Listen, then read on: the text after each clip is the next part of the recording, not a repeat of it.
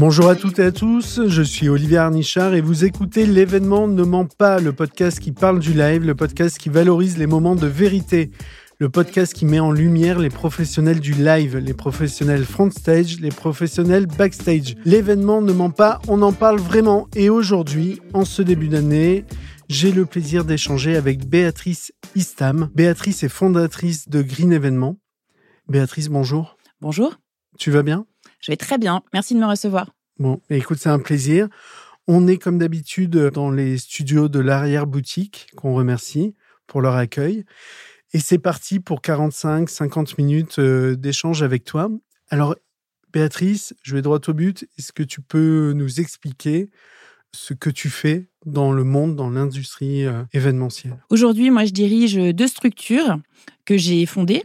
La première, c'est Green Événement. Donc, Green Événement existe depuis 2009, donc on a bientôt 15 euh, ans. Green Événement, c'est une équipe d'une quinzaine de, consultants qui a pour euh, mission de conseiller, euh, d'épauler, de former, de rendre très opérationnel le sujet du développement durable pour les acteurs de la filière événementielle. La deuxième structure, c'est Climate. Donc là, c'est une structure qui est beaucoup plus récente puisqu'elle a été créée juridiquement au mois de mai 2023 et Climate, c'est un euh, logiciel en mode SaaS, donc euh, Software as a Service, c'est-à-dire disponible en ligne et qui permet aux acteurs de la filière événementielle de calculer puis de réduire l'empreinte carbone de leurs événements.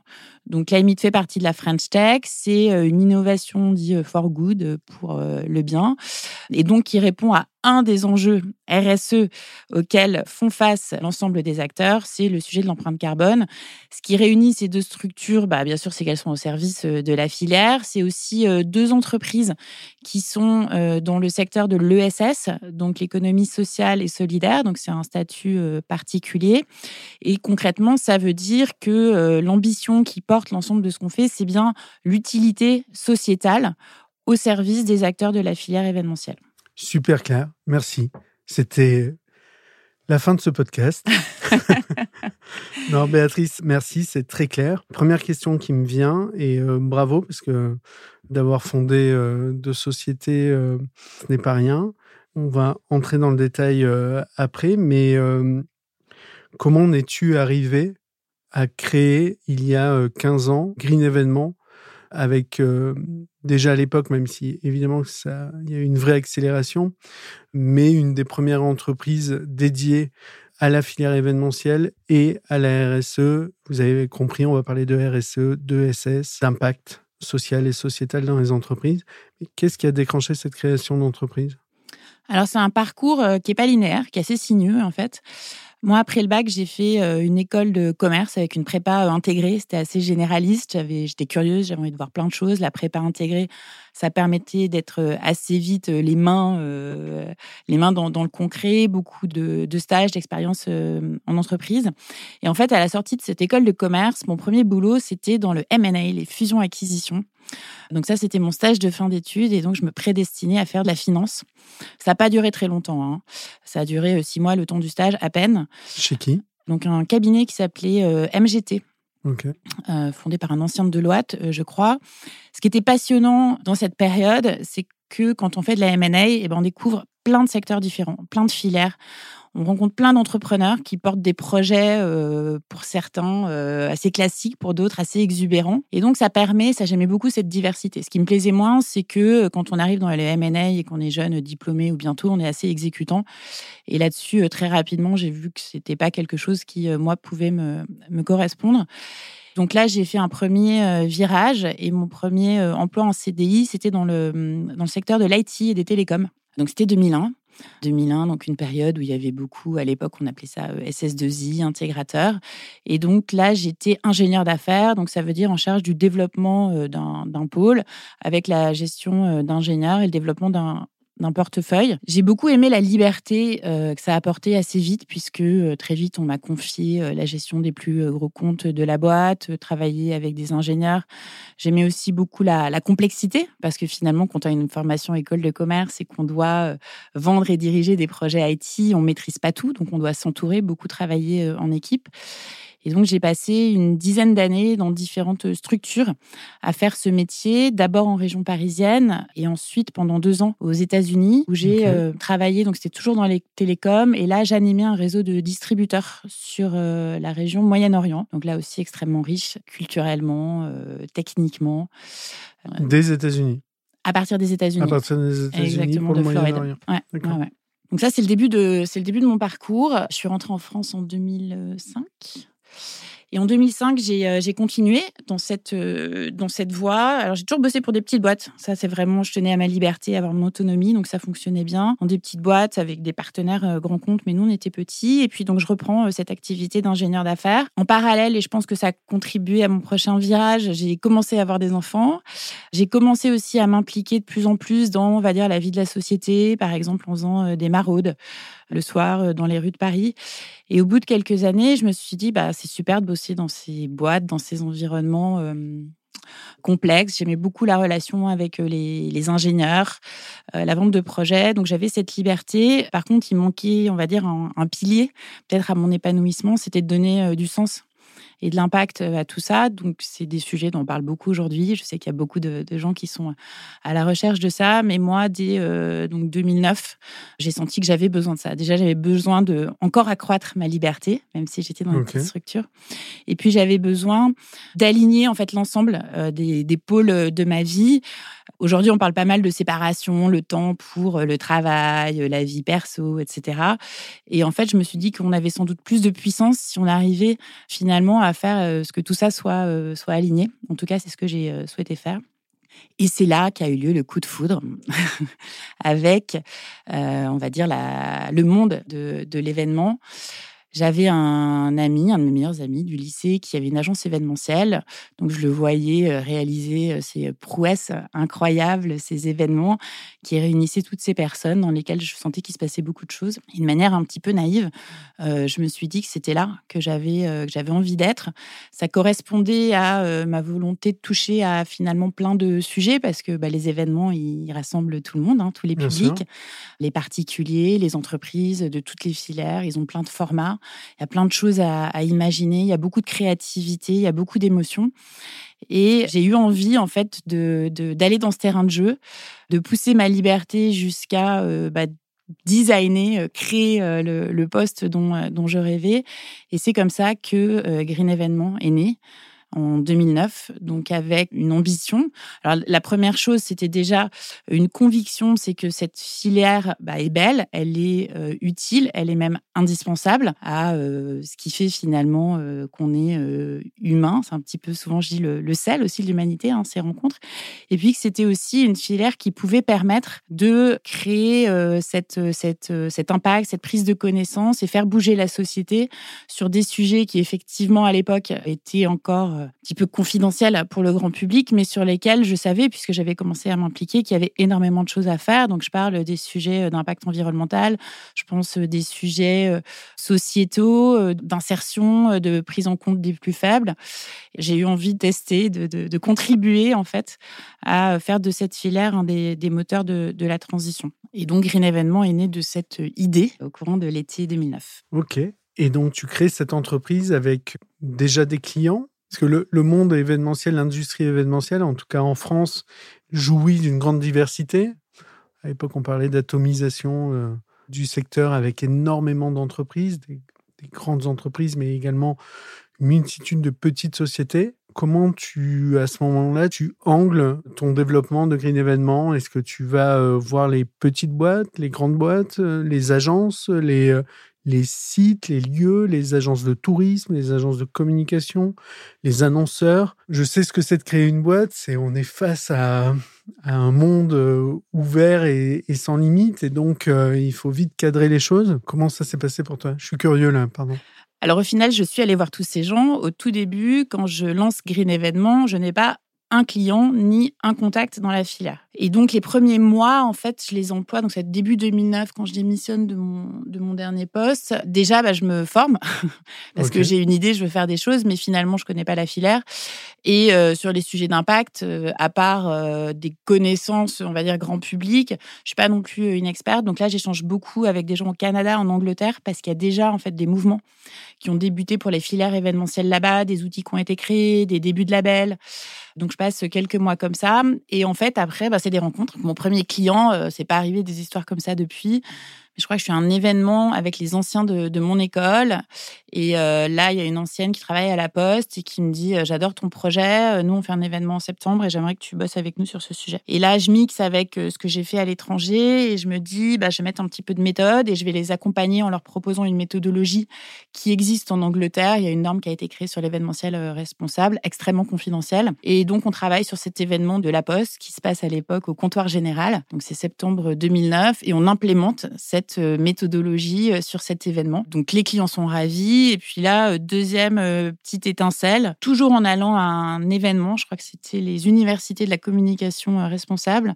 Je suis assise dans le bus à côté d'une journaliste, Delphine Masson, qui bosse sa stratégie qui aime bien, qui aime bien l'histoire, qui me fait parler sans dire qu'elle va faire un article. Et puis finalement, elle fait un article pour parler de la naissance de Green Événement, de cette expérience. Et euh, d'ailleurs, l'article, je me rappelle, sort le jour de mon anniversaire, le 15 septembre euh, voilà, 2009. Voilà, c'est le début. Après, les gens commencent à parler de ça. Juste à ce moment-là, il y a un groupe de travail qui se crée en France sur la création d'une norme internationale pour l'événementiel responsable. Norme qui va être basée sur quoi? Sur la norme anglaise que j'ai implémentée sur cet événement de la Poste.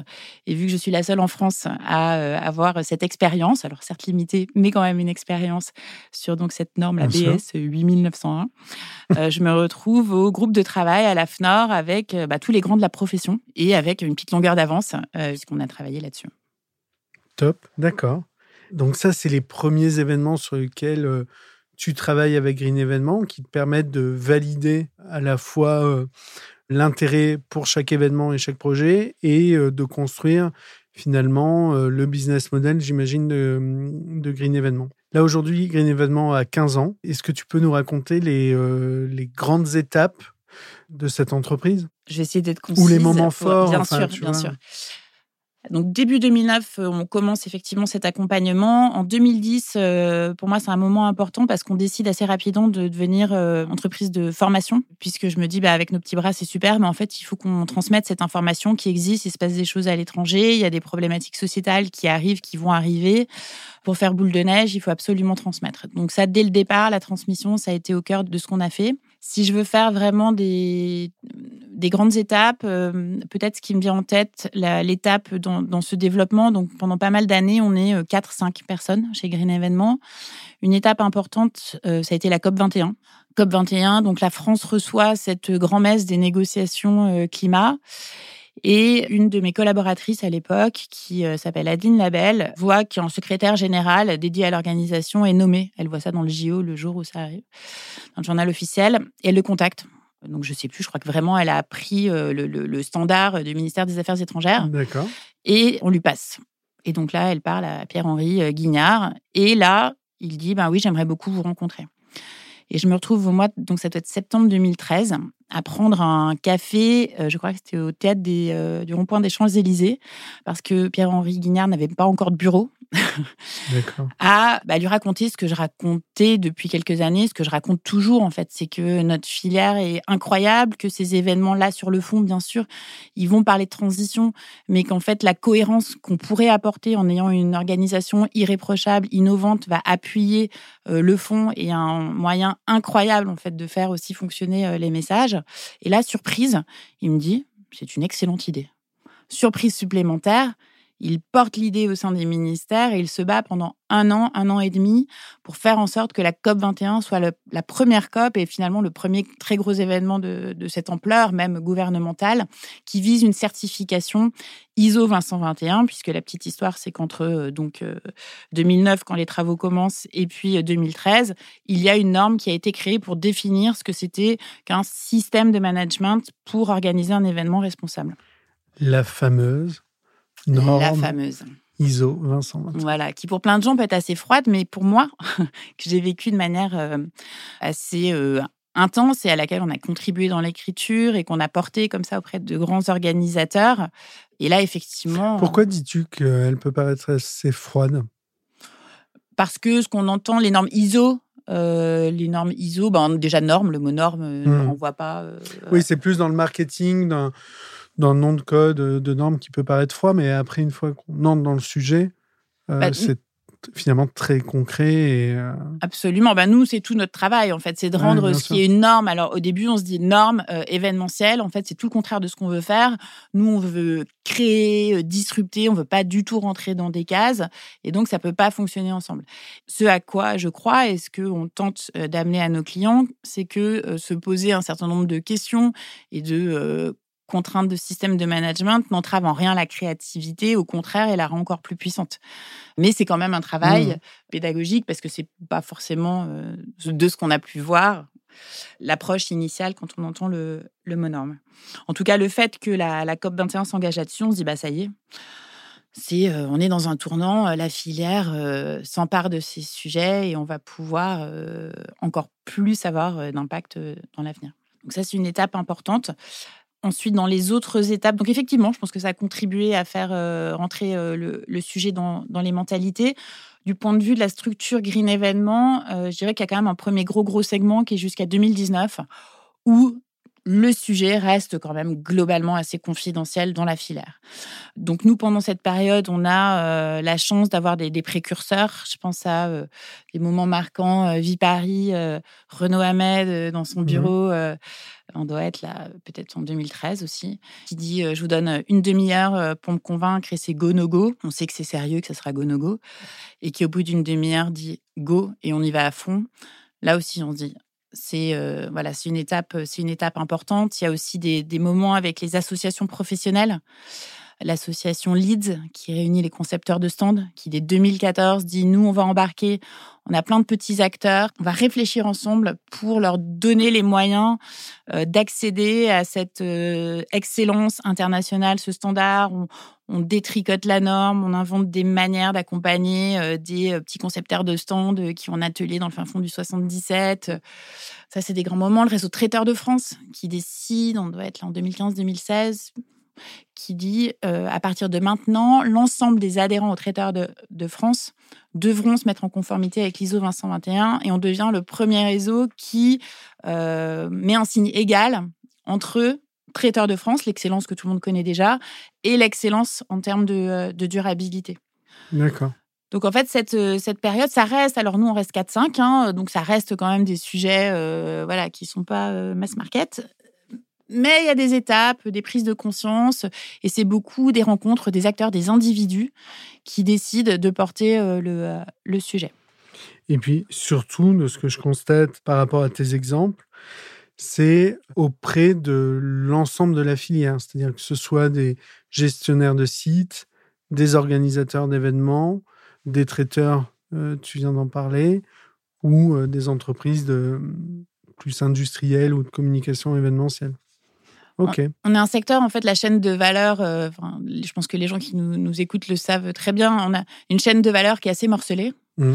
Et si on veut arriver à avoir de l'impact, il faut que l'ensemble des acteurs arrivent à se parler et s'accordent sur euh, les ambitions.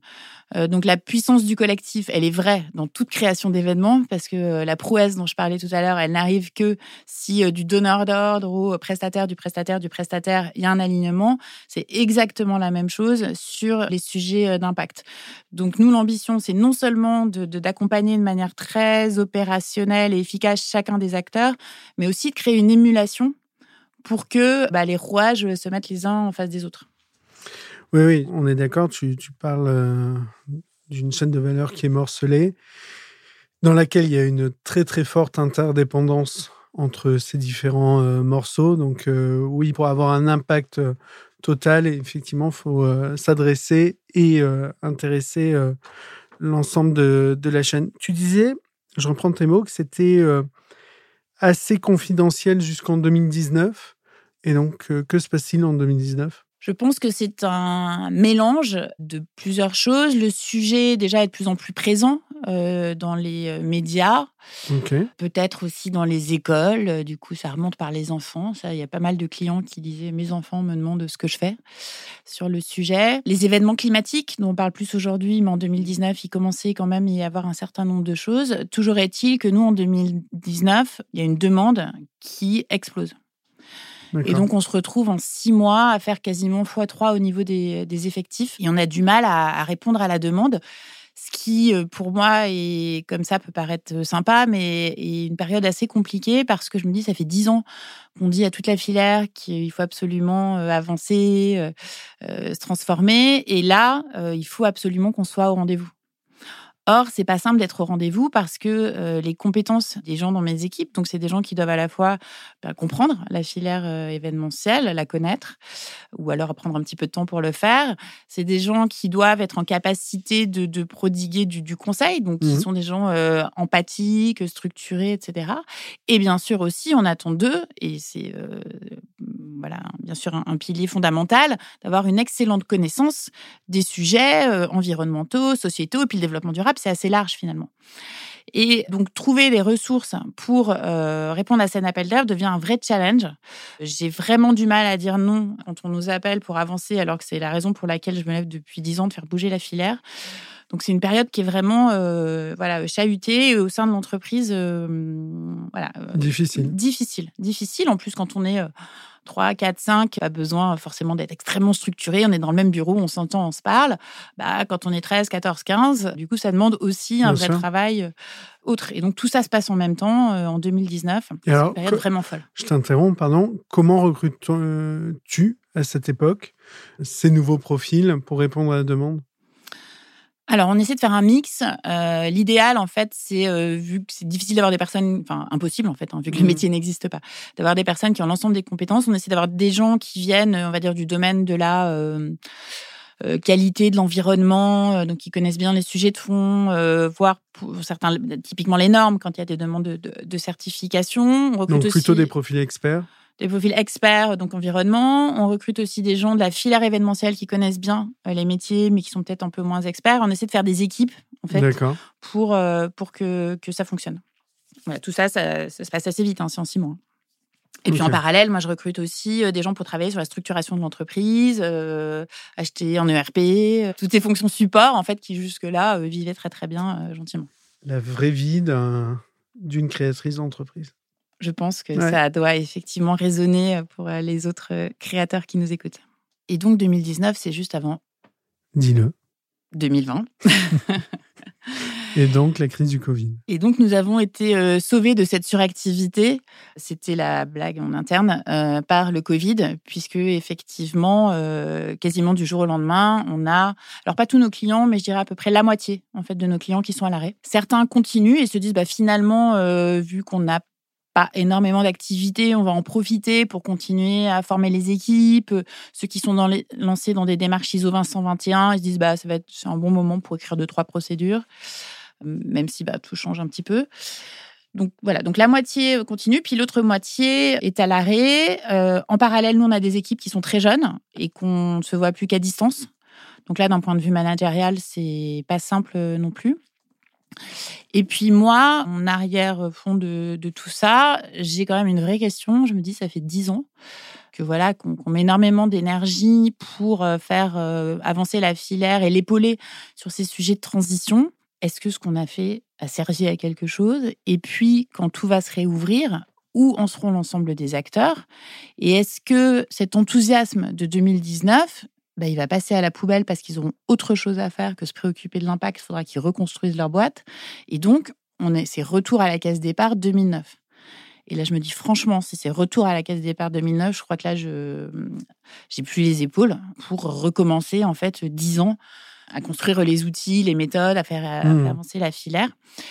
Donc, vu que ça, de toute façon, c'est pas possible, on va imaginer un autre scénario, vu qu'on ne sait pas quel il va être. Et l'autre scénario qu'on imagine, c'est de se dire, bah, cette période de recul euh, va peut-être faire que ça va aussi accélérer la prise en compte de ces sujets d'un point de vue intime, structurel, parce qu'on s'aperçoit aussi, avant finalement, c'était pas forcément la peine de se poser des questions vraiment structurelles, vu que c'était une évidence que les événements existaient, allaient toujours exister. Là, ça a quand même chamboulé pas mal de, de certitudes. Et du coup, se poser la question pourquoi on existe, comment on contribue au sujet de société, comment est-ce qu'on démontre qu'on n'est pas euh, des euh, verrues sur ces sujets de, sociétaux, va peut-être devenir euh, plus prégnante. Tu, tu, parles de la mise en cause, ou en tout cas de la nécessité ou pas de faire des événements? C'est ça que je comprends? Oui. Ok. Pour toi, la, la, cette crise du Covid a interrogé sur le fait que est-ce que finalement la société a besoin d'événements, oui ou non? Je pense que du coup la réponse était oui. Oui. Pendant le Covid, il n'y avait plus d'événements. Oui. Donc on s'est aperçu que c'était aussi possible, que s'il se passait des événements externes forts, que l'existence même en fait de nos métiers était remise en cause pendant en tout cas une certaine période. Ça aussi comme euh, la restauration, le spectacle Exactement. et finalement la vie. comme effectivement euh, effectivement euh, la vie. Et donc, le pari était de dire, bah, qu'est-ce qu'on fait de cette période un petit peu euh, enfin, compliquée euh, pour tout le monde? Et donc là, on a décidé, on s'est beaucoup interrogé en interne, et on a dit, bah, euh, quitte à mourir, autant le faire avec panache. Mmh. Et donc, non seulement on va continuer, mais en plus, on va investir toute l'énergie qui nous reste pour créer des outils, des méthodes, enfin, pour aller encore plus loin pour quand, parce qu'on avait envie d'y croire et on voulait, on a essayé de contribuer à ça. À l'époque, on avait animé pas mal de, c'est pas des podcasts, mais en tout cas, des, on essaie d'interviewer les gens de la filière pour montrer qu'on existait toujours, etc. Quand ça va repartir, on va avoir tellement bien travaillé que les acteurs qui seront prêts à repartir de manière plus responsable, on va leur présenter tous les outils, les méthodes pour aller encore euh, plus vite et plus loin. Ok. Et alors? Et donc, euh, on a travaillé pendant le Covid. Donc, non seulement sur bah, continuer d'accompagner nos clients, on a toujours, j'ai parlé de la formation, on a renforcé notre offre de formation. Là aussi, on s'est dit opportunité. Il y a plein de gens qui ont plus de temps parce qu'on est une filière, on n'a souvent pas beaucoup de temps pour se former. Donc là, on a passé pas mal de formations en ligne, on a pu toucher des publics qu'on touchait pas avant. Et puis, on a investi sur le développement de deux euh, outils au service de la filière. Donc le premier, c'est euh, un label euh, qu'on a créé qui s'appelle LEAD. C'est le label pour des événements ambition durable, qui est assez complémentaire. En tout cas, c'était l'ambition de l'ISO. L'ISO, c'est un système de management pour mmh. s'améliorer de manière continue. Et on a dit maintenant, il faut qu'on définisse ce que c'est qu'un événement, le produit fini qui est dans l'excellence durable, pour que les acteurs sachent exactement selon quels critères travailler et aller chercher une reconnaissance sur de l'impact et non pas sur de la charte, de l'amélioration, de la formation, etc. Et donc avec le groupe SGS, qui est euh, le premier groupe de certification au monde, on a créé ce label qui définit ce que c'est qu'un événement dans l'excellence durable autour de trois promesses, le zéro déchet, le bas carbone et l'impact social positif. Donc ça, c'est la première chose. Et en parallèle, on a travaillé sur la création d'un projet, donc maintenant qui s'appelle euh, Climate, vu que c'est euh, l'autre structure que je porte aujourd'hui, qui est un outil qui euh, permet de connaître son empreinte carbone et de travailler pour la réduire, vu que jusque-là, c'était un sujet qui était un petit peu tabou parce que pas facile à adresser pour plein euh, d'acteurs.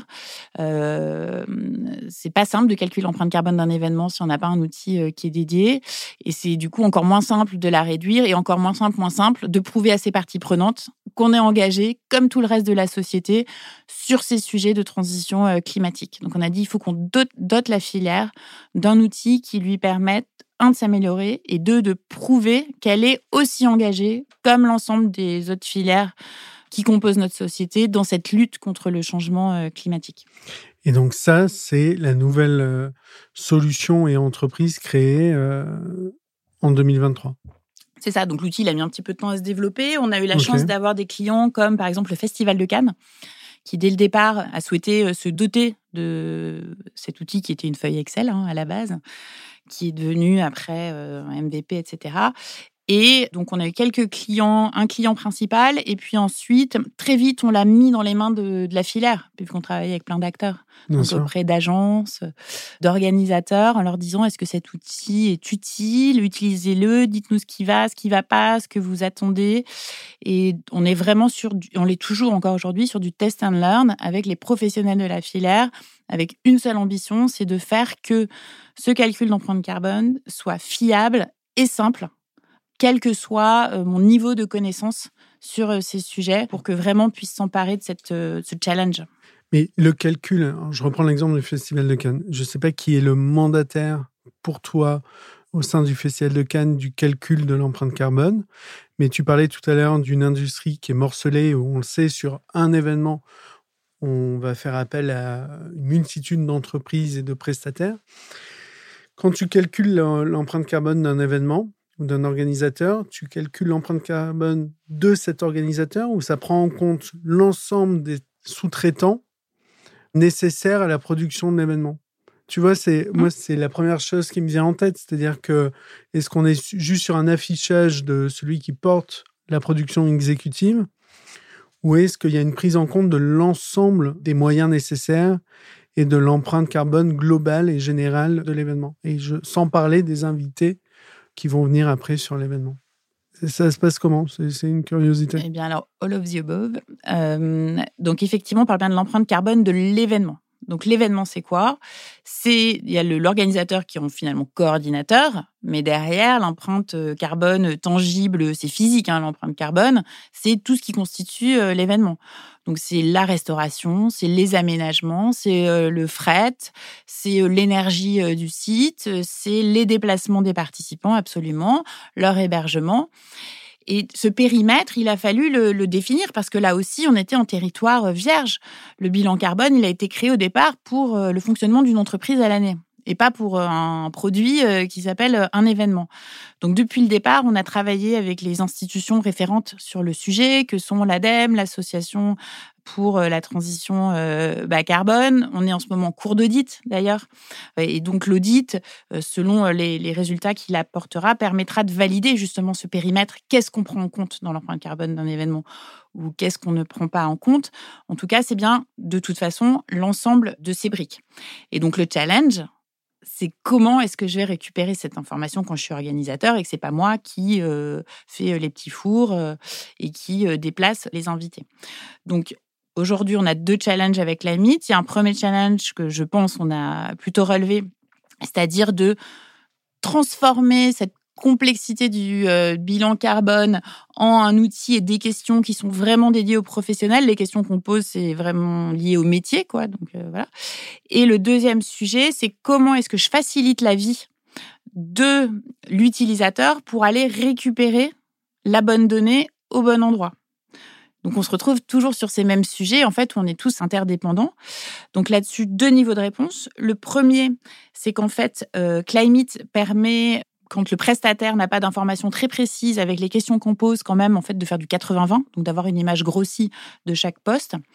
Et ensuite, on fait un énorme travail avec chaque typologie d'acteurs de la filière pour créer en fait des, des, des, fiches de collecte de données qui sont en lien en fait qu'on peut envoyer à son euh, traiteur, à son aménageur, etc. Et donc là, en fait, sur chacun de ces métiers, on crée des groupes de travail pour savoir quel est le bon niveau d'information à aller chercher.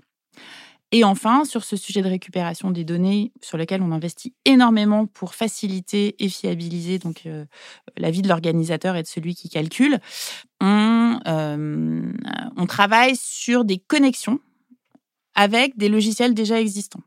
Un exemple, par exemple, quand on a travaillé avec euh, Comexposium sur un certain nombre de salons, il y avait le sujet de récupérer les informations de fret. Vu qu'on travaille par ailleurs sur d'autres projets avec Vipari, on dit mais Vipari a un logiciel qui s'appelle Logipass et qui permet de connaître le fret qui rentre sur les sites. Si on se connectait à Logipass, ça serait quand même intéressant, on n'a pas besoin de ressaisir de la data, elle est fiable. Un autre exemple, on a fait un groupe de travail là avec des EMS, euh, e donc Event Management System, différentes euh, softwares de la filière, qui, euh, pour les organisateurs d'événements, traitent beaucoup d'informations sur les inscrits, potentiellement comment ils viennent, point de vue digital, parce que Climate permet aussi de calculer l'empreinte digitale de l'événement, qu'est-ce qui est sur site. Et donc, on est en train de créer des connecteurs pour qu'un organisateur qui utilise une plateforme EMS ait déjà peut-être 80% des informations qui alimentent Climate. Voilà, donc c'est vraiment notre enjeu euh, du moment. Top. Je reviens sur ce que tu disais tout à l'heure et euh, pour euh, la période crise Covid et l'après, votre préparation, le doute qu'il y avait, est-ce que vos clients et l'industrie dans sa globalité va repartir Oui, non? Est-ce qu'ils vont être focus sur leur développement et mettre de côté tout ce qui est RSE, SS, développement durable Ou au contraire, est-ce que ça va être un accélérateur là-dessus? Quel est ton point de vue, ton constat? C'est reparti comment? Moi, j'ai l'impression, je parle pour ce que je vois et sur l'ensemble de la filière, que c'est aujourd'hui un sujet qui euh, est pris dès le début, qui n'est plus discuté, qui n'est plus discutable. Et j'ai l'impression que cette période Covid a justement a eu un effet accélérateur. Curieux d'avoir ton point de vue. Effectivement, la suite de l'histoire, c'est que cette période a été euh, un, accélérateur. Il y a plein de choses en fait aujourd'hui qui font de l'accélération. Il y a cette, on va dire, prise en compte, mais qui est fondamentale parce que quand on commence à s'intéresser au sujet d'impact, c'est vraiment un positionnement de comment on voit notre monde, comment il est fait, il a été construit, ce qu'on a envie qu'il soit demain. Enfin, ça renvoie à des questions assez fortes, intimes, philosophiques, économiques. Donc, les transitions personnelles sont euh, fondamentales. Ce qui vient appuyer ça, c'est qu'il y a aussi des textes de loi qui aujourd'hui euh, obligent un certain nombre d'acteurs et typiquement les grandes entreprises. Donc aujourd'hui, nous, on travaille énormément avec les entreprises du CAC 40 qui sont les donneurs d'ordre, euh, des donneurs d'ordre, euh, voilà, qui bah, ont des individus qui s'intéressent au sujet comme nous tous et qui en plus sont soumises à des lois qui de plus en plus vont imposer des choses.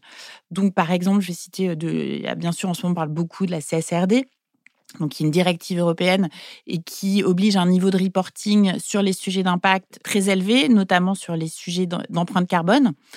Donc aujourd'hui, on a un certain nombre d'acteurs de la filière qui viennent aussi nous voir parce que leurs clients donneurs d'ordre leur ont dit bah, si demain tu n'es pas capable à chaque fois que tu me fais une proposition pour un stand sur un salon de me donner la projection d'empreinte carbone, tu ne seras même pas référencé. Donc ça accélère forcément euh, la, transition. Et puis il y a une deuxième loi qui est la loi AGEC, donc autour de l'économie circulaire, euh, qui existe depuis un certain nombre euh, d'années et qui là aussi vient poser un certain nombre de, sujets.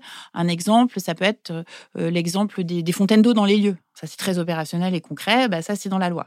Donc, le mix entre ces prises de conscience et puis la loi qui accélère fait qu'effectivement, Là où notre métier il y a 10 ans, c'était d'expliquer ce que c'était que les sujets d'impact et de convaincre quelque part les gens, c'est plus la porte d'entrée. C'est-à-dire qu'aujourd'hui, les gens, ils viennent pour avoir des solutions super concrètes, opérationnelles. Dans une euh, phase d'application de toute, euh, pardon, euh, c'est positif hein, dans, dans mes mots, de la théorie et de la première phase qui était une phase de conviction apportée. Ok. Béatrice, est-ce que tu peux nous raconter bah, des expériences concrètes positive ou, euh, ou négative, ou en tout cas d'étonnement, que tu as vécu avec Green Événement sur des événements ou dans l'accompagnement que tu fais auprès d'entreprises? J'ai cité quelques exemples avec pour moi les, des, moments fondateurs qui ont été des, ces rencontres qui ont fait euh, switcher euh, l'avancement. Je parlais de la COP 21, je parlais euh, avec Vie Paris, avec des associations portées par des personnalités comme Fabrice Laborde sur Leeds, les traiteurs avec Alain Marco Tullio. C'est des gens qui avant l'heure en fait ont cru à ces sujets, qui à chaque fois ont été une bouffée pour nous pour faire pour faire avancer ces sujets. Après, des histoires, là, je ne sais pas si elles sont rigolotes, mais par exemple, on travaille. Je n'ai pas du tout parlé de ces sujets d'ailleurs, ça répond pas forcément à la question, mais j'aimerais bien qu'on y revienne. C'est sur tous les sujets aussi d'impact social et sociétal. L'ESS est finalement la force de la, la filière à contribuer à cette cohésion globale de société, puisque là, aujourd'hui, tout le monde est convaincu qu'il faut faire des choses sur les sujets de développement durable, veulent avancer, parfois pour des contraintes et par peur, etc. Nous, ce qu'on a vraiment envie de porter, c'est que on est aussi une filière qui a une opportunité incroyable euh, de transformer. Donc plutôt de voir ça d'un côté euh, positif et euh, sur nos événements, on peut démontrer. En fait, finalement, c'est le titre en fait hein, de, de ce podcast, c'est l'événement ne ment pas, mais il ment pas dans les deux sens. Mmh. Et euh, aussi bien euh, une marque qui va toute l'année dire qu'elle est très engagée sur la RSE quand elle réunit ses parties prenantes, bah ça, ça fonctionne pas. Bah, les gens ils le sentent. Donc pour moi ça peut tuer en fait toute une démarche. Mais dans l'autre sens, c'est aussi une manière en fait, de euh, démontrer, euh, démultiplier, euh, transformer. Et je ne sais pas s'il y a d'autres filières en fait qui peuvent avoir cette puissance, qui réunissent autant de public dans des moments d'émotion, de transformation. Je je le crois pas. Enfin, je pense qu'on est vraiment peut-être la filière qui pourrait demain porter des ambitions de manière positive en démontrant et en faisant vivre des choses des choses particulières. Et il y a ces sujets environnementaux, mais il y a aussi tous ces sujets de fractures, certains disent aujourd'hui sociales, enfin, en tout cas sur lesquelles nous on peut travailler. Par exemple, on a une filière qui euh, qui peut faire travailler plein de profils qui sont pas forcément euh, à des hauts niveaux de, de, formation, faire travailler des gens en insertion. Et ça, c'est un sujet sur lequel nous on travaille énormément. Donc, on a identifié plein de structures différentes qui peuvent contribuer à l'organisation d'un événement et donc euh, amener sur le marché du travail, en plus dans des environnements, ça on le voit, hein, euh, très euh, peut-être, je sais pas, joyeux ou valorisants en tout cas, mmh des gens qui sont éloignés de l'emploi. Donc ça, on y travaille énormément, notamment quand on met en place le, label LEAD. Et là-dessus, on a plein as de un exemple de, justement de jolies histoires de réalisation. je vais donner un exemple avec. donc, on travaille beaucoup avec le groupe Château Forme. Mmh qui a décidé de proposer à ses clients organisateurs de viser ensemble. Donc là aussi, on passe du euh, je peux pas faire parce qu'on me demande pas ou voilà, je préempte le sujet en tant que lieu. Et je dis cher organisateur, vous faites un séminaire, ben nous on vous propose de viser ensemble l'excellence durable en essayant ensemble d'aller avoir une médaille lead, bronze, argent ou or. Pour ce faire, nous avons mis en place tout un tas de choses, mais nous avons aussi besoin que vous-même, vous vous engagez, sinon on ne pourra pas atteindre la certification qui est basée sur, euh, sur du résultat. Et dans ce cadre-là, donc le groupe Châteauforme, un des critères lead, c'est de faire travailler 10% euh, des heures travaillées sur l'événement par des personnes en insertion. Et donc, dans ce cadre-là, il y a des euh, partenariats qui ont été faits avec des structures de, euh, de l'insertion pour euh, voilà créer créer cette, cette réalité. Au départ, ça s'est fait par des contrats, on va dire précaires, événement par événement, en fonction des demandes clients. Et là, il y a des personnes qui sont en train d'être embauchées par Château Forme sur du long terme du fait de cette proximité qui s'est fait sur quelques événements. Ça, c'est un bonheur pour euh, bah, les équipes Château Forme, pour bah, moi, mes équipes qui disent là, c'est hyper tangible, on contribue quand même à créer des jolies choses. Et puis, globalement, ça démontre aussi qu'en tant que société, on peut en fait faire des choses. Et l'événement permet de démontrer ce genre de choses. Donc, pour toi, c'est une preuve du sens de ce que tu fais au sein de Green Événement. Je reviens sur ton questionnement en 2019 sur euh, OK, ça fait dix ans que je fais ça, est-ce que ça a du sens? Est-ce que ça a un impact? Ce genre d'exemple est une réponse positive à tes questionnements le fait de travailler de plus en plus dans la mesure et d'avoir des clients qui en plus recherchent à démontrer, à mesurer et, euh, et du coup le fait de les doter des outils, euh, que ce soit euh, Climate, c'est hyper tangible, on calcule beaucoup, que ce soit effectivement travailler sur des engagements de nombre d'heures travaillées, ça permet de rendre concret, de donner, mais ça donne encore, ça donne envie d'aller encore plus loin en fait finalement. Bien hein. C'est pas, je sais pas dans quel sens c'était posé ta question. Je pense que personne chez nous ne vit ça comme un aboutissement, mais c'est plutôt une marche peut-être sur laquelle on peut s'asseoir pour viser encore plus loin euh, les sujets d'impact. Je posais cette question dans le sens où tout à l'heure, euh, tu, sur l'année charnière de 2019, quand il y a eu la crise, à l'aube de la crise euh, Covid en 2020, où tu t'es interrogé sur, OK, ça fait dix ans que nous faisons ça, est-ce que ça a un impact, oui ou non?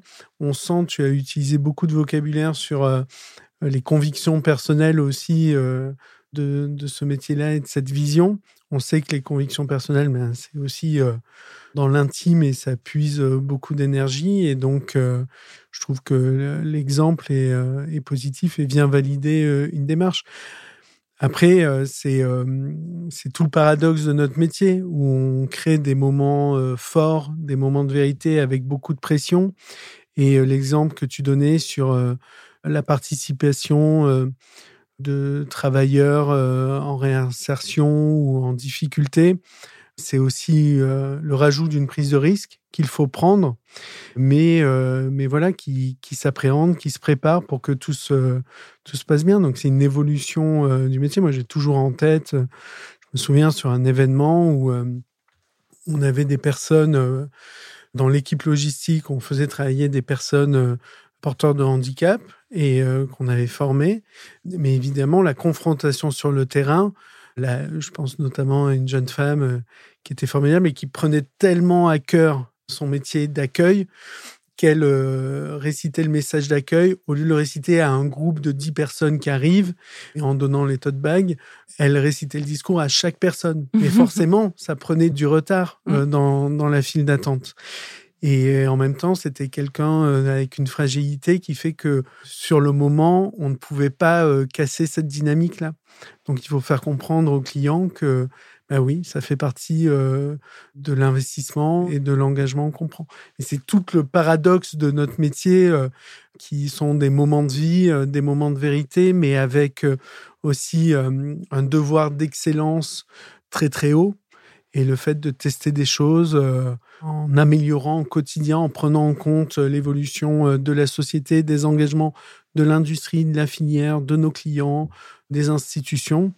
C'est en ça que ce sont des sujets euh, à la fois euh, très importants dans l'intellect, je parle, mais également euh, très importants dans leur concrétisation et dans leur opérationnalité. Et c'est vrai qu'on prend d'autant plus de risques qu'on y va tout seul. Dans cet exemple, qui va tout seul, le client n'est pas forcément au courant et lui, ce qu'il voit, c'est une file d'attente. Donc là, effectivement, prise de risque. Bien sûr. et puis peut-être conséquences pour, pour les autres qui doivent se recevoir peut-être des invectives du client, on ne sait pas.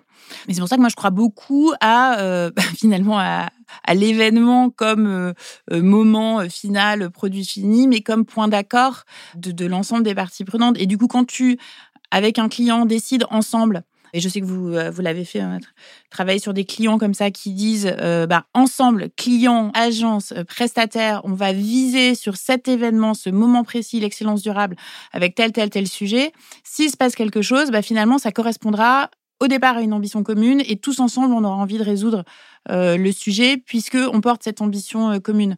Donc poser ça au départ avec l'événement produit fini, excellence durable, c'est aussi une manière de transformer ces petits cafouillages, mais qui peuvent exister d'ailleurs sur, enfin qui existent hein, sur chacun d'événements d'ailleurs, qui est insertion ou pas, euh, comme euh, des opportunités de grandir ensemble, d'avoir aussi des histoires euh, qui lient, parce que c'est le genre d'histoire quand on est tous alignés pour les porter, bah finalement c'est aussi ce qui crée des relations fortes et sur la durée.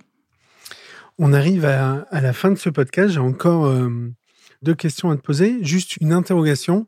Tout à l'heure, tu me parlais de, de l'inspiration britannique euh, sur, euh, sur les normes et, euh, le cadre sur l'ABS 8901, il me semble. C'est pas de mémoire, j'ai pris des notes. mais je te remercie. Comment tu situes la France au niveau international sur cette question-là?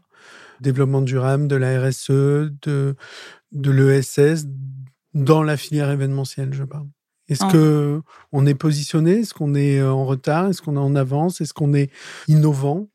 C'est un sujet qui me tient beaucoup à, cœur. J'ai, voilà, je rêverais que euh, on puisse euh, dire de manière euh, qui ne puisse pas être contredite qu'on est euh, peut-être la lumière après la France des Lumières, la France de la lumière responsable à travers la manière dont elle réunit ses publics.